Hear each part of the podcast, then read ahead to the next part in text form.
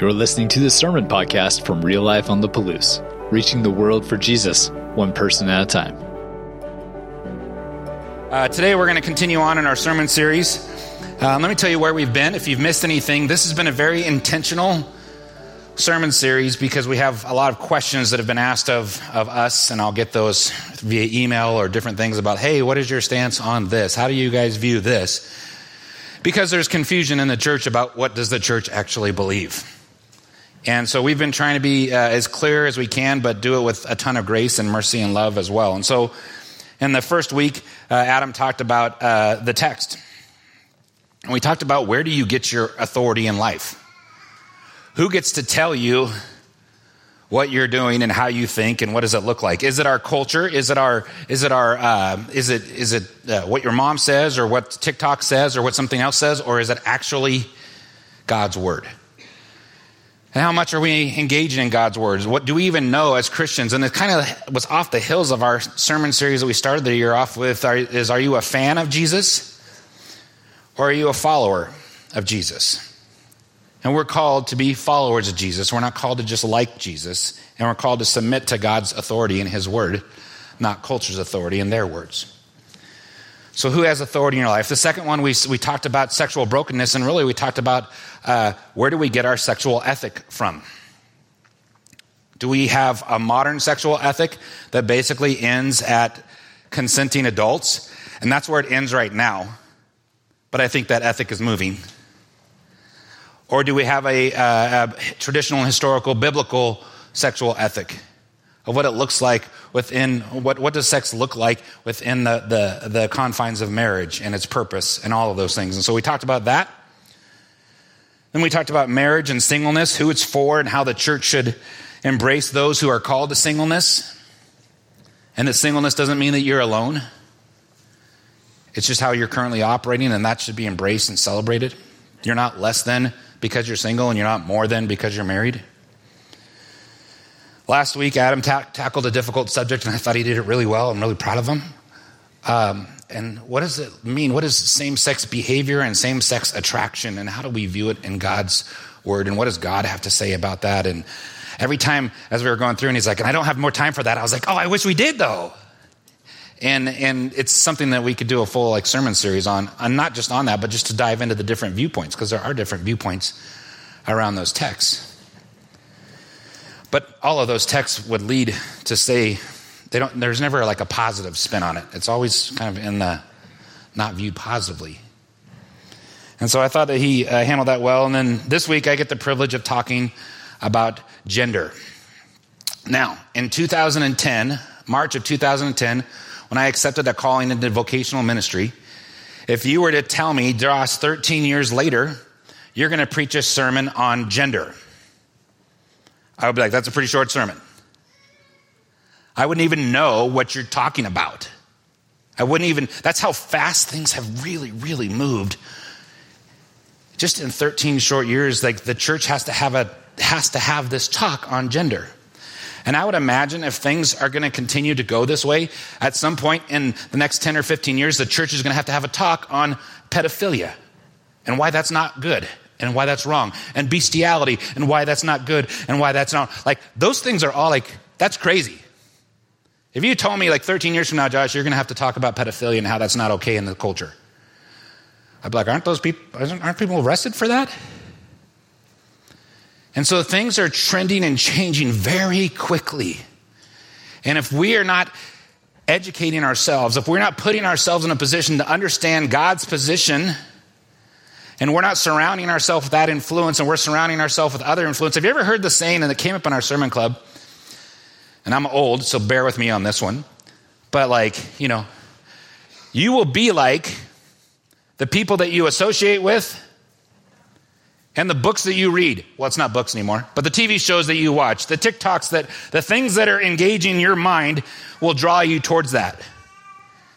And so, uh, if I continue down, the, down a path of being like the things that I read about and I'm investigating about, I might turn into a bottle of bourbon. Or I might turn into, you know, a, a, a very hack golfer or all these things. But you're going to be like the people that you associate with and the things that you allow to input your life. It is as natural as anything else. And so, are you associating with God's word? Are you engaging with God's people over God's word? I want to remind you all that this is a series. This series is for followers of Jesus. The culture would not, outside of Christian followers of Jesus, they would not love the things we've talked about because it is not what they think. They don't have a biblical sexual ethic. They have different viewpoints on same sex behavior, on marriage and singleness, and all of those pieces. And so remember this what this sermon series is for. If you're new and you're just visiting us and you don't even know who Jesus is, you're like, oh, that's not very culturally sensitive. I'm not trying to be culturally sensitive.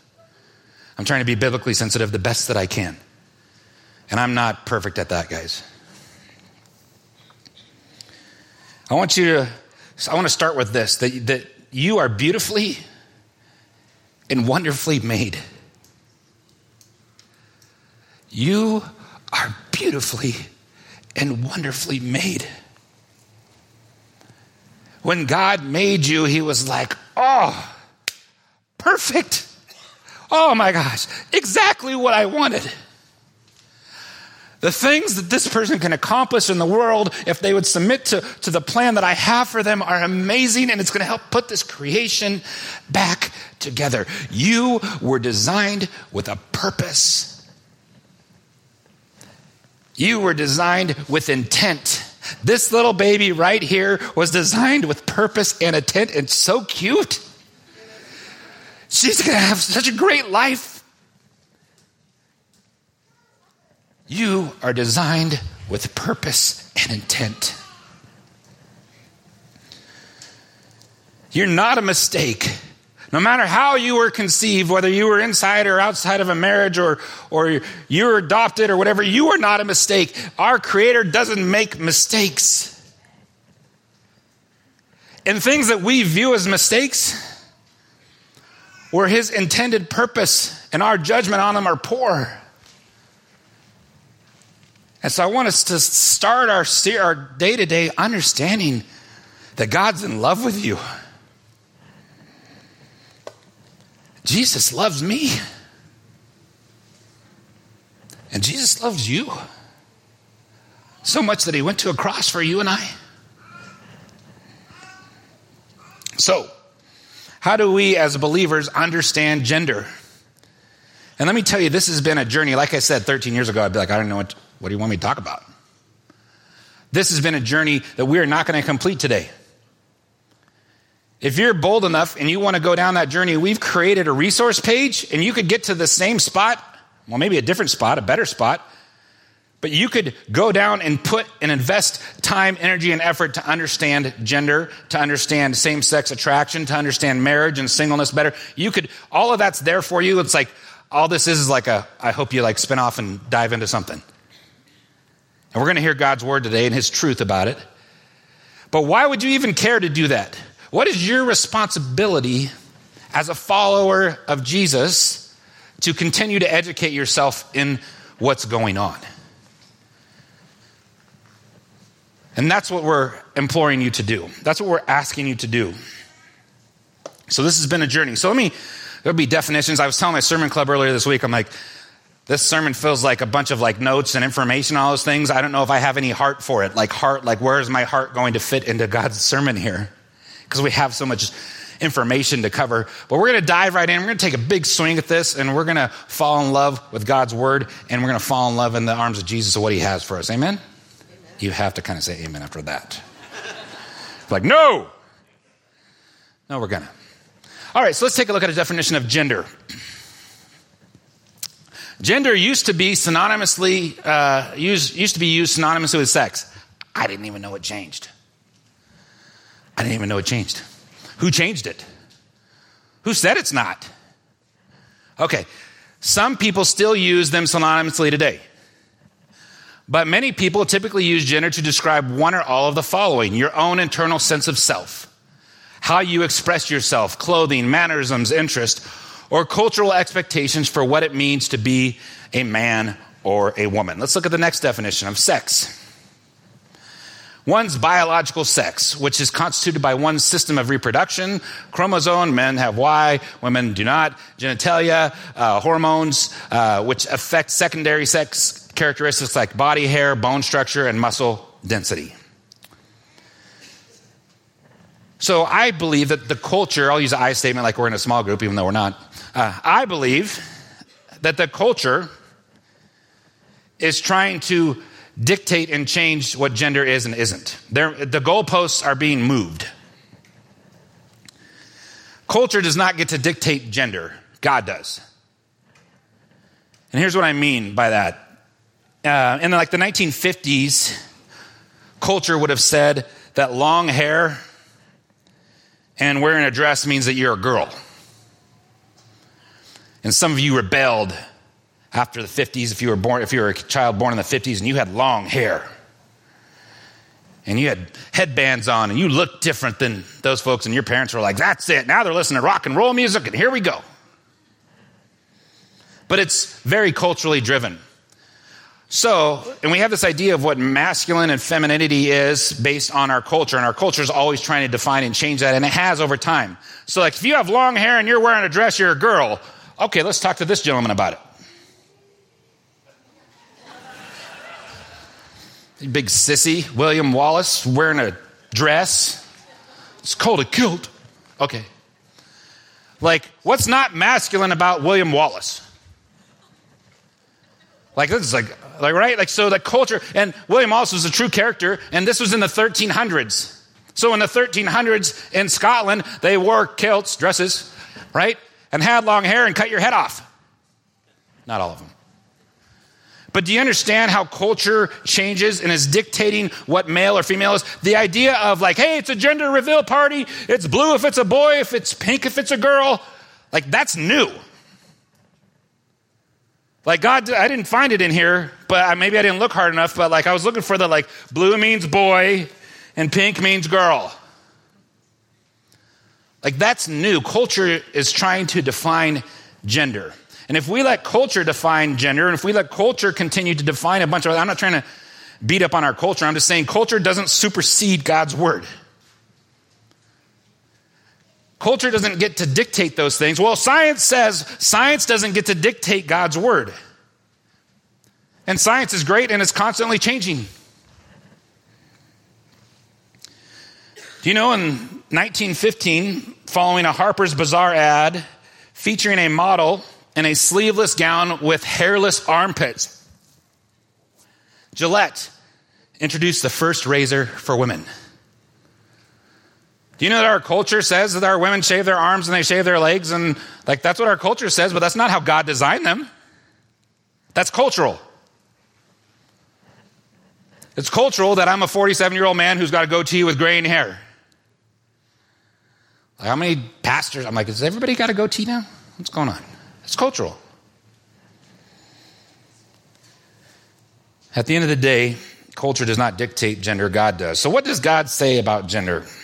Oh, here we go. We're going to go into Genesis again and at the beginning. Like, what does he say? It's, but it's what he says.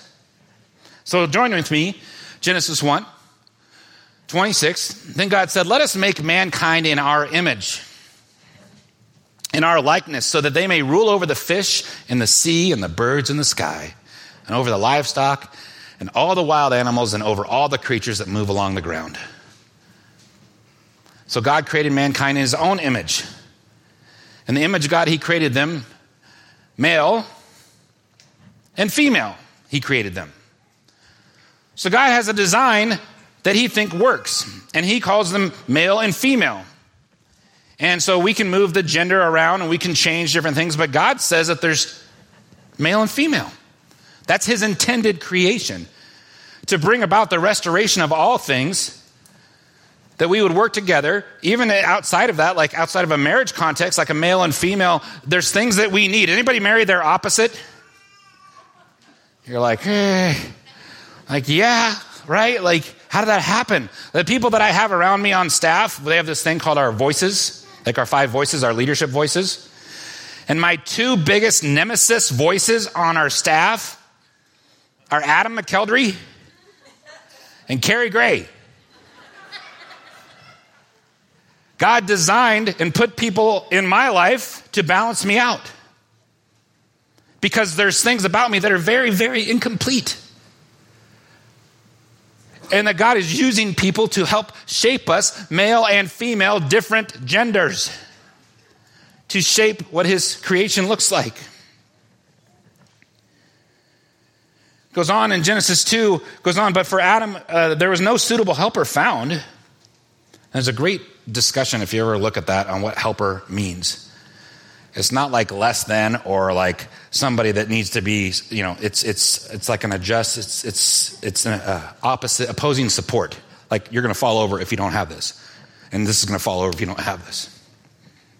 So the Lord God caused the man Man, he uses a, a, male term here. The man to fall into deep sleep, and while he was sleeping, he took one of the man's rib and then closed up the place with flesh. And then the Lord God made woman from the rib he had taken out of the man, and he brought her to the man. The man said, This is now bone of my bones and flesh of my flesh. She shall be called woman, for she was taken out of man. And that's why a man must leave his father and mother and be united to his wife, and they become one flesh. Adam and his wife were both naked and felt no shame. And you'll see this narrative throughout Scripture of male and female, male and female. So, whatever culture wants to do with gender and change terms and move the goalposts of what, what gender is, at the end of the day, as a follower of Jesus, I would submit to you that we are male and female. Amen. And that we try and figure out what that means to, to build God's kingdom in the design that He's given us. Jesus reaffirms all this in Matthew 19, 4, 6, he requotes what we just read. He says, Haven't you read, he replied, that at the beginning the Creator made them male and female? And said, For this reason, the man will leave his father and mother and be united to his wife, and the two will become one flesh? So, what do we do as followers of Jesus with all of this gender stuff? Well, first of all, you should seek to understand it. Not be mastered by it, not be uh, conformed to culture, but understand what's going on. And we should love and we should model what we understand God's design is for humanity in this room. Start in your own circle. You know, going away from God's plan has never really worked out for humankind, for the benefit of humankind. The problem I see is like where we're trying to figure out if we're a fan or a follower of Jesus, maybe we're not aware or bought into the design that God has. Maybe we listen far, maybe I listen far too much to culture and to what the created says, not what the creator says. So, as we continue on, we'll look at some more uh, gender name or, or um, definitions that you might see out there. So here's the next definition that you might see out there. As cisgender, someone whose gender identity matches the sex they were assigned at birth. So now we're going to start assigning things. There's different places now where we're starting to mess with gender, and we're like, well, we're not going to assign whether you're a male or female. We'll let you decide that when you're 12. We're going to start changing. Like, there's hospitals now where they, like, there were 5% of the people aren't even assigning a gender on the birth certificate. We'll let them figure it out. Like, that's not, that's moving the goalposts. Like, that's the culture changing this. The medical field's having a difficult, difficult time. Combining science and politics and being pushed into certain areas, like, there's people paying some pretty heavy prices for this. So, when my grandson was born, they were like, oh, boy, Male. He has male stuff. We're going to call him River. Seems like a malish name. I don't know. Right? And like it was pretty that, that simple. That was his gender assigned at birth. And I believe that was his gender assigned in the womb by God when he was created. So here's a real recent study when we get into this topic of transgender. How many people are familiar with transgender or you've heard the term, the phrase is out there, you're around it, it's in the schools, it's all over the place like transgender, right? So to me, as I observe it in culture, it's like, man, this is huge. Like this must be like, I don't know, 50% of the world, 40. I mean, how this is a giant group of people that are transgender, right? And so as you look into the statistics and start researching it, it's very uh, age driven and changes quite a bit in the statistics. So Pew Research Center did a study in May of 2022, recent study, that 1.6 of U.S. adults say that their gender is different from their sex assigned gender at birth. So basically, with what they were born with. And those statistics are a little bit skewed. 18 to 29, your age group, 5.1% of those folks surveyed are like, my gender is different than what I was assigned. Ages 30 to 49, 1.6%. And you old folks over 50, you're like, I don't know what you're talking about. Like, what do you mean? What's the question? What do you mean? Like, uh, that's how I said it. It's point three. And what's really, really happening in the transgender world is it's really moving forward at a very rapid pace amongst our 12 to 18 year old demographic, even more specifically girls. And there's called rapid, there's a term called rapid onset gender dysphoria. And it's being moved along in our culture. So, transgender, the definition here, is an umbrella term for various ways in which some people experience incongruency between their biological sex and their gender identity. In layperson's term, a transgender person often feels like they're trapped in the wrong body.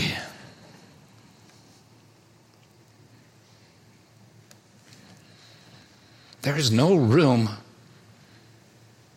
for coarse joking or inconsiderate talk in Christian culture for someone who feels like that.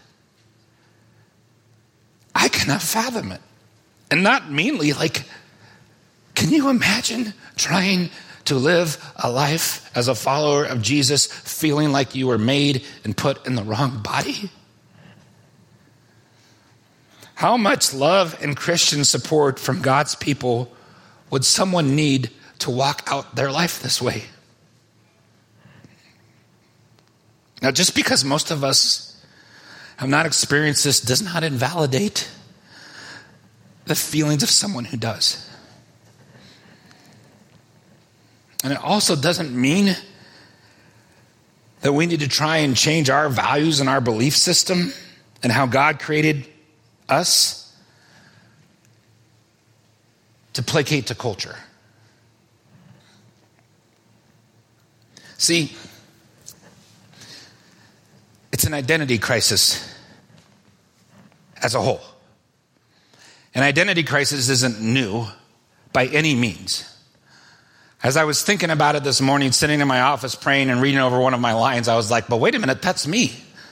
I'm, I've been in an identity crisis. It's just not a gender identity crisis. And you've heard of these things called midlife. And somebody does something desperate and foolish to find their identity that could be really destructive for lots of folks. And so when we come down to this as a church, like when I'm analyzing and viewing this and why am I passionate about, like, did you know what you were at 12 years old? Not outside of your biological sex, but did you know, like, exactly like I could barely walk. My feet were so big. I was just like, you know, didn't know if girls liked me or if I like I, I didn't know what I was. Like I was a mess a, as a junior higher. There's so much going on with my body and I'm changing and things are happening and then like and then, you know, but nobody's coming along being like, "Hey, you know what? Maybe you were made incorrectly. Maybe there's something wrong with you." Maybe you should back off of this and, and move towards this. There was no like influence or movement or pushing. I just like stumbled around with everybody else and tried to figure it out. And so protecting and being there for the youngest folks in our culture and giving them a chance to live out and figure out what God's design is for them as they mature physically and as they mature intellectually. But that's not what our culture wants to do. They want to play with little kids and hormones. They want to start changing things that before that, blocking things, things that are just, I, I would have a difficult time seeing how God would be okay with that. But here's what Jesus does. As Jesus leaves the 99% of us that maybe aren't struggling with these issues, and he chases after the one. And if you want to be like Jesus, you should under, we should seek to understand the best that we can what's going on. I, you know, do you understand what's going on in the heart of somebody that feels like they're trapped in the wrong body? Have you ever taken the time to go talk with somebody or spend time with somebody or educate yourself, or is it just kind of like, oh, well, that's not my club? Seek to get to know somebody, to build a relationship, to build a friendship with, not to compromise your values, not to compromise your Christian ethic, but to actually be Jesus like Jesus be like and go chase the one.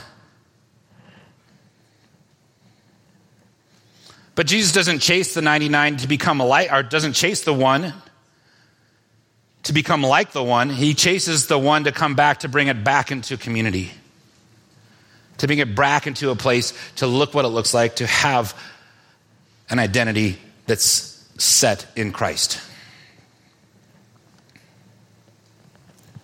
Last, a couple more definitions for you guys. Um, gender dysphoria a fairly new term used by psychologists to describe the level of distress that often comes with the incongruence one might experience between their biological sex and the internal sense of who they are, their identity. It's an identity crisis. It's not a, this is like, oh, a disease or a problem. Like, who am I? And all of us ask, like, we ask that, who am I? I was just having a discussion today with one of my brothers. It's like trying to figure out who I am. What is my purpose? What does God have for me? And this should become quite distressful. And it can lead to devastating results if you don't know your identity. Jesus, again, we're talking about this Matthew 19 12 text here. For there were eunuchs who were born that way, and there were eunuchs who have been made eunuchs by others, and there are those who choose to live like eunuchs for the sake of the kingdom of, of heaven. The one who can't accept this should accept this. Is Jesus saying that he was aware of the one in every 4,500 people that are born with the genitalia not matching what their what some things are? Is he aware of that?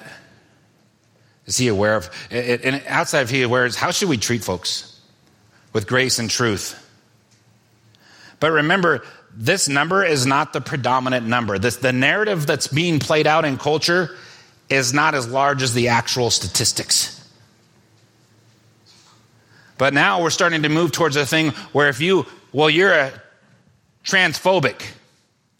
If you don't accept who I am, the way that I want to live my life, my identity, how I want to change things, you're a this. You got a name now. Did you know that? If you don't accept this, well, now we're going to name you this. And then we're going to take away these tax, tax status for you. And then we're going to, we're going to punish you for not conforming to culture. Well, then you're going to get punished.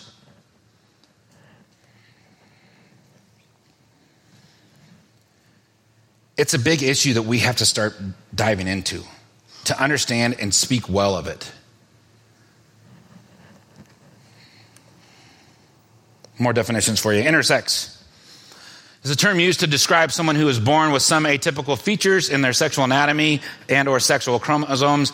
Intersexuality does not refer to sexual orientation or gender identity. It's what I just quoted you. That statistic, one in every 4,500 babies has some sort of uh, gender dysphoria like with their, their private world. Gender nonconforming or GNC, it's not where you buy your vitamins anymore. Uh, I needed a joke. like I needed something, right? Uh, one who expresses gender outside of traditional norms associated with masculinity or femininity. Not all gender nonconforming people are transgender, and some transgender people express gender in conventionally ma- masculine or feminine ways. Remember, like anybody, any of you ladies ever been called a tomboy when you were growing up? Like you like to play football with the boys and like trip them and like, like you you didn't do the the stuff that that supposedly girls do. Any of you boys ever play with dolls? Men? You liars. You call them action figures. hey, how many people had GI Joe? Like, er, like how many people? Of course you did. Like, right? But it's how culture is, is moving it. Next definition: non-binary. Gender identities other than male or female. Okay. These identities include queer, uh, gender queer, gender fluid, uh, pangender, gender nonconforming. These terms are used by people who don't identify as exclusively male or female or reject a gender uh, binary altogether. They would probably reject that God made them male or female. They would reject what God would say maybe about gender. So this is not just a, a gender issue, but at the heart of it, it's an identity crisis. Who am I? Am I liked? What is this about? Like, and this thing is being fed. It's being fed. It's being fed. It's being fed. I think many of you are experiencing this with your with your your kids in, in schools and with social media and TikTok and all of these other uh, things. That is social media. I know that. Uh, all of these different pieces. But what does God say about gender? What does God say about identity? He says that you have been made complete in Christ. In him you have been made complete, and he is the head over all rule and authority if you're a follower of Jesus. Next one. He says, I was formerly in darkness, but now I'm in the light in the Lord. You were formerly darkness, but now you are light in the Lord and walk as children of the light. He's got a plan and a purpose for you. Walk as children of light. Next. I'm God's workmanship I was created to produce good works. For we are his workmanship, created in Christ Jesus for the good works which God prepared beforehand so that we would walk in them. How cool is it to know that God has good works for you to do? Things that are going to bring complete and wholeness and holiness to the kingdom and to others around you. Next one. I am redeemed. I'm forgiven by the grace of Christ. In him we have redemption through his blood, the forgiveness of our trespasses according to the riches of his grace. We should seek that. We should seek that. I'm redeemed. It sounds so good. I want to sing that song, but I won't. I'll, I'll bear all you. I'll, I'll, I'll spare all you guys. And finally, I've been made one with, with all who are in Christ Jesus. There is neither Jew nor Greek there's neither slave nor free man. There's neither male nor female. He's not discrediting that. He's making a bigger point. For you are all one in Christ Jesus. We are all one in Christ Jesus. And what does it look like to function and work as one?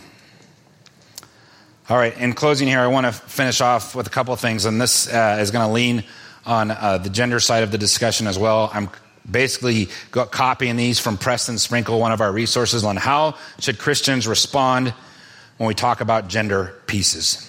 Number one, remember this. Never forget that this topic is about people.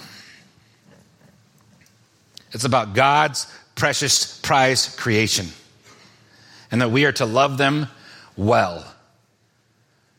This is not condemning. Who, who does the work of changing everybody in the world? You or the Holy Spirit? Right? When we're used by God, He gets the glory, He gets the credit. And so, as you engage and you spend time with folks who may be struggling with these different pieces of their identity, or even outside of this, it's really a bigger identity problem. Let God's Spirit guide you and lead you as you love them with grace and truth. Number two, remember, we all fail to live out our gender perfectly. There's abuse of masculine power, that's sin. Manipulating men with feminine power is sin. We all use our gender in ways that fall short of God's intention. Third one resist destructive ideologies. We can, we can and we must love and care for people while resisting unchristian ideologies that deconstruct the basic truth about what it means to be male or female. You're like, do I have to resist that? Well, you're going to find out that you're going to have to start resisting that if you haven't already. Number four, don't project and participate in cultural stereotypes. We need to promote biblical, not cultural expect- expectations for masculinity and femininity and being, being feminine. Because you don't hang out at campfires and, and kill deer and elk, that doesn't mean that you're not a man. And because you don't love art and music or different pieces of that, that doesn't mean that you're, you're, you're less manly. Like, think about, think about David. Like, he cuts off Goliath, he throws a rock through Goliath's head, and then he writes poetry. Think about his relationship with Jonathan and how intimate they were in a non physical sexual nature, but how intimate they were connected to each other. And the same for ladies. Don't let culture dictate whether you're male or female by what you do or don't do. You find this in sports. How come there's not a bunch of women transitioning to men's sports? Why is that only why am I only heard it this way? I heard it this weekend. There's a 6'8, 250 pound, no, 270 pound gal, new gal who served in the military, who's 50 years old, who's playing college basketball. And they're having a hard time gardener. Like, you understand what's going on in the culture? Like, why does that seem weird? And why is that that moving into it's like it's moving other things out and around. That wasn't even my notes. I'm not supposed to leave my notes. I'm sorry. The love of God invites us to change, all of us. Whatever identity that you're seeing out there that's being given to others, as a follower of Jesus, your identity is in who Jesus Christ says you are and how he made you. And we are all called to our identity in Christ. So here's what I want you to walk away with. Number one, God's creation is good and you are very good. He made you awesome. And He's got a plan and a purpose for you, and He's got a plan and a purpose for everything that He made on this earth. Living out our design for our lives is best. Or living out our God's design for our lives is best. And we need to know what that is and model it for the world to see it. And we need to live it out in grace and truth. Amen? And here's something I want to make sure that we're crystal clear on. And I felt the tension of this, of kind of coming up to a stage and, oh, you're going to step on this landmine, you're going to say something. Do not apologize for God's word. He is not ashamed of his word at all. And neither should we. He's so not ashamed of it that he had his one and only son go to the cross and die so that we might really understand what our true identity in Christ is. And so, as we venture out and you understand and dive into more resources and learn more about these things, remember to seek out whose identity God has placed upon you. What is the identity that God has placed upon you? What is the purpose and plan? And how should you engage with folks that may look different and act different? And how do you separate culture and God's word? Culture, what is so it comes, it submits to God's word. God's word does not submit to culture. Amen? Not a lot of amens on that. Let me say that again. Maybe I said it wrong. Like, culture does not own and own this. This dictates culture. When you get away from this, culture, you know, the culture culture's obviously changing, but God's word is the authority as a follower of Jesus. Amen? Okay, I'm just checking. I know. I might be confusing. Let's take this time for communion. Uh, if you are new with us, glad you made it. Uh, if you're new with us, uh, we celebrate uh, communion every week. And so we'll have guys walking down the aisle. You can raise your hand and we'll get you one of these. But we want to come to the table and submit our lives every week to the Lordship of Jesus. We want to submit our lives to what He did on the cross for each and every one of us. And as we walk out here, we are filled with His Spirit, with His purpose and His plan to love the world and put it back together. So uh, join with me and pray with me as we get ready for, to prepare for communion. Father God,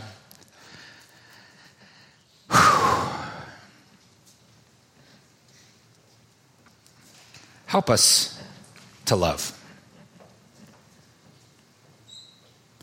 Help us to love like you loved us.